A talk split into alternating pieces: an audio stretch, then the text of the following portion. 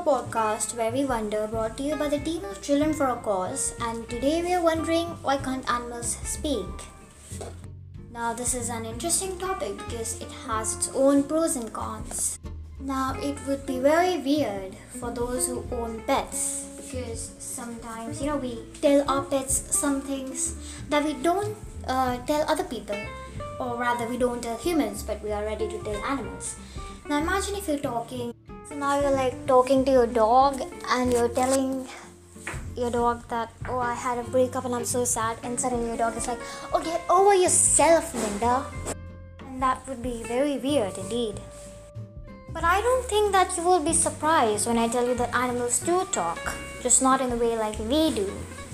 We can simply put our emotions into words, like when we are hungry, we say we are hungry, but animals can't say they're hungry they do so in the form of a dance or in a gesture or something that the species understand.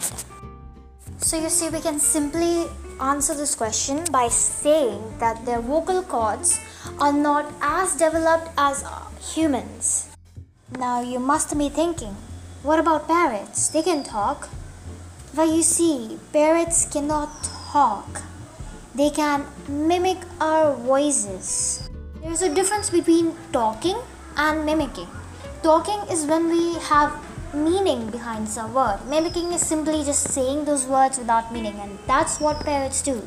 Now, the first conclusion that the researchers jumped to was that a body is simply structured differently. We have jaw, we have a tongue, we have larynx, a voice box, etc. However, this claim was unsubstantiated. For instance, it was believed that our predecessors, the apes, couldn't talk like us because their voice box didn't have or didn't descend down as far as ours did. So, obviously, the structure couldn't play a major role, if at all, in this ability of ours. The Broca area in the cerebrum of our brain is closely associated with speech comprehension. This part of the brain is less developed or absent in other animals. Therefore, it is said to confer upon us the ability to speak. There is also the presence of certain pathways found only in animals, humans among them. These pathways are supposed to be instrumental in our vocal abilities. In other groups of animals who are said to possess these pathways are birds, like hummingbirds, songbirds, parrots, as well as mammals like bats.